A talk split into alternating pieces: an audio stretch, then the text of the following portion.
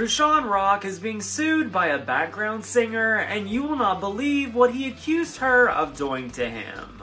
According to new legal documents obtained by TMZ, TV personality James Wright is suing Chrisean, claiming she attacked him at a club show back in November. An incident he says led to multiple face lacerations and two broken teeth.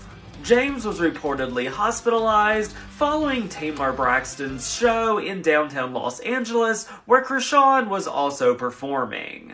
At the time, Tamar talked about the alleged incident on a live stream where she said that Chrisean thought she was supposed to have a bigger role in the show and apparently became agitated when she was told that wasn't the case. Jeffrey said he told Chrisean she was in a designated area that she wasn't supposed to be in, so that's when she allegedly struck him several times using a hand with a large champion style ring.